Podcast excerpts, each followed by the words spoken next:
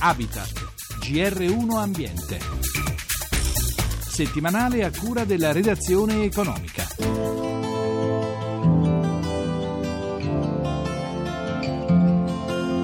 Grattacieli intelligenti in grado di regolare il riscaldamento e aria condizionata a seconda delle previsioni climatiche e delle abitudini dei loro abitanti, dove anche i sistemi idrici di illuminazione, ovviamente antincendio, sono regolati da speciali sensori. Sono seduto su un grattacielo, vedo gli aerei passare.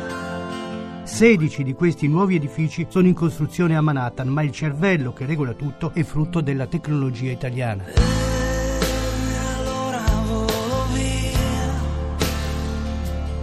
Siamo in viaggio, io e la mente mia. Buonasera da Roberto Pippan. Sembra un paradosso, ma nella stessa città, New York, dove mercoledì per una fuga di gas sono crollati due edifici di cinque piani, risvegliando l'incubo dell'11 settembre, si stanno costruendo edifici ultramoderni, modello di sicurezza, ma anche di risparmio ed efficienza energetica. Ci guida al loro interno l'ingegner Mattia Cavanna, responsabile del progetto che è stato realizzato da una società del gruppo Finmeccanica. Come funzionano? Può fare qualche esempio? Sistema che si chiama D-Boss sostanzialmente raccoglie tutti i dati disponibili dentro un grattacielo, che è una città verticale, attraverso tutti i sensori disponibili e con l'integrazione di nuovi se serve, che provengono sostanzialmente dalle filiere della distribuzione elettrica, del riscaldamento, il condizionamento, gli ascensori, sistema idrico, illuminazione, antincendio, rete dei computer, diciamo informatica, rinnovabili eventuali, veicoli elettrici che si caricano da questi edifici, li fonde questi dati e la cosa più distintiva di questa soluzione che è già disponibile è che trova correlazioni tra queste variabili usando degli algoritmi di intelligenza artificiale, di machine learning, che trovano proprio i punti di contatto tra variabili come il meteo esterno, l'occupancy, quindi la presenza di persone e il consumo di energia, i parametri di sicurezza. Quindi in pratica si risparmia energia, ma si vive anche meglio in un ambiente che ha sempre la giusta temperatura, anche personalizzata. Quanta energia si risparmia? Sapere come tutte queste variabili raccolte sono andate nel tempo e andranno nel futuro ti permette di risparmiare dal 10 al 30% a seconda del tipo di edificio che hai, evidentemente del punto di partenza, di quanto è vecchio, di quanto è energivoro questo stabile. Quindi questo può essere applicato a tutti gli edifici. Il progetto è quindi estendibile anche a stazioni ferroviarie, aeroporti, edifici più grandi che siano collegati tra loro. Tutte le strutture medio-grandi, ma noi pensiamo in futuro di scendere anche verso il residenziale, che hanno grossi consumi, tanti flussi di persone al loro interno e che hanno ovviamente dei comportamenti di in ingresso, in uscita che sono anche prevedibili in un certo senso, sono potenzialmente delle fonti di grande risparmio, non solo economico ma anche ambientale e di tutela della risorsa energetica o della sicurezza come elemento di tranquillità dentro l'infrastruttura, sia esso una base militare, un aeroporto, uno stadio, un centro commerciale. Questi dovrebbero essere gli edifici del futuro. Esattamente, cioè l'organismo vivente come metafora di questi grattacieli, con un cervello diciamo che riesce a gestire al meglio le sue risorse, le sue energie. Questo deriva anche dall'applicazione di algoritmi medici per la cura dell'epilessia e altre malattie che possono essere prevenute e curate solo se tu hai il controllo su tutte le variabili e le loro interazioni nel tempo in maniera dinamica. Risparmio ed efficienza energetica, ma anche utilizzo di energie alternative a petrolio e gas. E quanto sta facendo l'Enel, l'amministratore delegato Fulvio Conti, ha presentato il piano industriale fino al 2014 che prevede la produzione di energie pulite anche in altri paesi. Ascoltiamolo. Noi eh, abbiamo nelle rinnovabili un punto di forza, un grande momento di penetrazione dei mercati. Le rinnovabili sfruttano le risorse naturali che sono ampiamente disponibili in certi paesi e con le nostre tecnologie riusciamo a fare investimenti che hanno ritorni alti e veloci per soddisfare l'esigenza di crescita e di maggiori dividendi nel futuro per i nostri dividendi. Ci si preoccupa anche di ridurre l'impatto ambientale per quel che riguarda per esempio le emissioni di CO2 e di anidride carbonica che causa dell'effetto serra. Anche noi abbiamo una responsabilità. Assolutamente così. Enel è già un campione in questo senso. La metà della nostra produzione di energia elettrica in tutti i paesi in cui siamo presenti è già senza CO2, senza nessun impatto per l'ambiente. Da questo punto di vista pensiamo di continuare a sviluppare sviluppare dove questo è possibile, ad esempio nel Sud America, impianti convenzionali, impianti termici e dove necessario continueremo a migliorare l'efficienza degli impianti esistenti, come abbiamo fatto in Italia con i nuovi impianti a carbone. Nelle rinnovabili, il Sud America e Centro America e perché no, anche alcuni paesi dell'Africa, come ad esempio il Sudafrica, sono dei punti di sbocco potenzialmente disponibili per noi e cercheremo con la logica sempre di disciplina finanziaria e di oculatezza nello spending, negli investimenti, di poter ampliare la nostra presenza in questi mercati. Ci sono dei luoghi nel nostro paese in cui è possibile trovare facilmente testimonianze di animali vissuti milioni di anni fa, luoghi dove natura, arte e buona cucina attirano ogni anno turisti da tutto il mondo. Sandro Marini ci guida alla scoperta della Marca Fermana.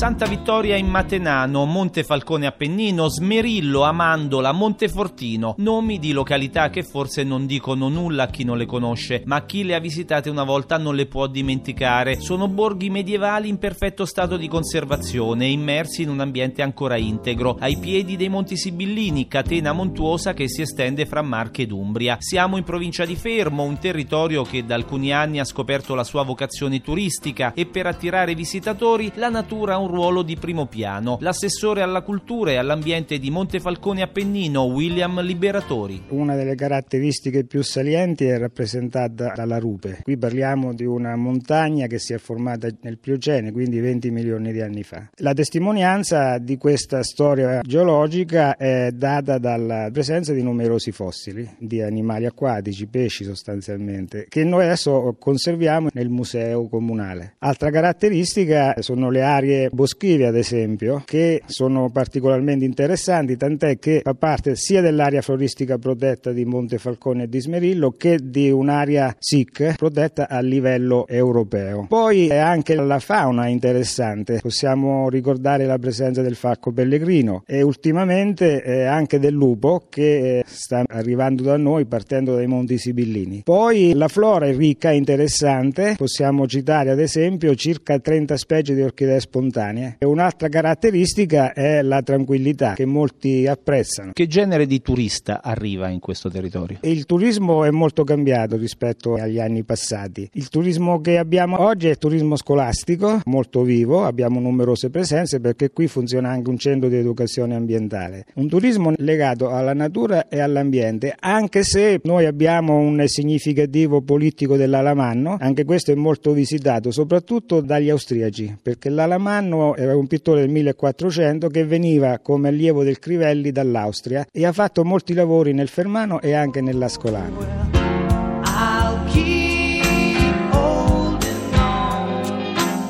Ma c'è un modo diverso di fruire della natura, in questo caso della montagna. A luglio, dal 24 al 27, proprio in questo territorio, nell'antico borgo di Smerillo, si terrà la quinta edizione delle Parole della Montagna, un festival di poesia ma non solo, come ci spiega la curatrice Simonetta Paradisi. Questo festival, che vuole parlare della sacralità della montagna, prende spunto da quella che è tutta la tradizione di tutte le culture, il luogo di incontro fra l'umano e il divino, il luogo dove la divinità si manifesta e dove l'uomo ha la possibilità possibilità di incontrare il divino. Se ci pensiamo appunto in tutte le tradizioni, in tutte le culture, la montagna, anche grazie alla sua verticalità, alla sua asperità del percorso per raggiungere la vetta, è appunto luogo di rivelazione della divinità. Quindi prendendo spunto da questo abbiamo voluto organizzare una manifestazione che parlasse di questo aspetto trascendente, simbolico, allegorico della montagna per parlare alla fine dell'uomo, dell'uomo in cammino, dell'uomo in cerca di sé. E anche della natura. Chiaramente anche della natura cultura perché all'interno di eh, questo palinsesto che vede degli incontri che sono curati da alpinisti, teologi, filosofi e quindi pensatori, ci sono delle sezioni prettamente dedicate alla natura con delle escursioni nei Monti Sibillini e la ricerca dei luoghi più inesplorati, quelli meno turistici, che permettano un incontro con queste meraviglie paesaggistiche che i nostri luoghi ci offrono. In every job that must be done, there is an element of fun.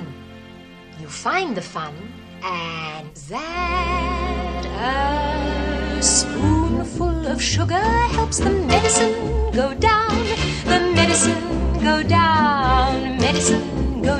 Concludiamo con dolcezza, in un futuro forse non molto lontano potrebbero non essere più le barbabietole a fornirci il prezioso dolce che usiamo da secoli, ma una pianta dalle straordinarie capacità dolcificanti. Ne è convinto lo scrittore Alfredo Antonaros, autore del libro Il dolce, edito da Aboca. Ricordiamo innanzitutto Antonaros la storia dello zucchero che consumiamo ogni giorno, viene dalla Persia. In Europa arriva con le crociate dal Medio Oriente e sono praticamente gli arabi che lo fanno scoprire, arriva dalla Siria, dall'Iran, Venezia all'occhio lungo, Venezia dice questa cosa qui avrà un grande successo, per cui praticamente prende il monopolio e lo tiene fino a metà del Settecento, fino a quando ormai saranno i porti del nord Europa a diventare preponderanti nell'importazione dello zucchero questa volta di canna che arriva dai Caraibi e poi di lì a poco ci sarà Napoleone che pagherà profumatamente il fior fiore della scienza francese perché inventi un nuovo modo per produrre lo zucchero e si comincerà a estrarre lo zucchero dalla barbabietola e questa sarà una vera rivoluzione. E dalla barbabietola lo si estrae anche adesso in Europa, non così nel resto del mondo dove invece si estrae dalla canna da zucchero. Si estrae dalla canna da zucchero in prevalenza, sì, sotto varie forme, anche se oggi stanno diventando sempre più preponderanti zuccheri chimici che vengono utilizzati dalla grande industria, l'industria delle bevande gasate. Che di naturale non hanno niente. Naturale no, lavorano nei grandi laboratori chimici, anche se possiamo dire che c'è una straordinaria rivoluzione che sta avanzando perché c'è un dolcificante naturale che si chiama stevia che sempre più sta diventando presente nei mercati internazionali, i giapponesi la usano già da una quarantina d'anni e lo zucchero di stevia ha una grande capacità, 10-15 volte più dolce dello zucchero che usiamo normalmente e la polvere che viene estratta dalle foglie secche di stevia è dalle 100 alle 400 volte più dolce del saccarosio e in più nessun problema per i diabetici con gli zuccheri di stevia. È estremamente economica da coltivare, per cui credo che il prossimo futuro, e stiamo parlando dei prossimi 10-15 anni, quando si riusciranno a superare i grandi monopoli delle grandi industrie dello zucchero, probabilmente sarà il futuro della stevia. Quindi in futuro potrebbero esserci sempre meno barbarbietole e sempre meno canne da zucchero. Assolutamente sì, e quindi anche meno inquinamento, sicuramente meno inquinamento perché estrarre lo zucchero dalla stevia inquina meno l'ambiente, richiede meno energia e soprattutto i risultati per quanto riguarda il prodotto dolcificante sono infinitamente più intensi, quindi ne occorrono anche meno quantità e quindi credo che veramente il futuro sarà questo.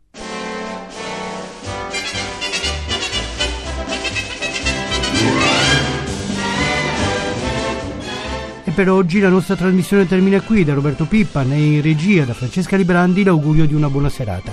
A risentirci venerdì prossimo.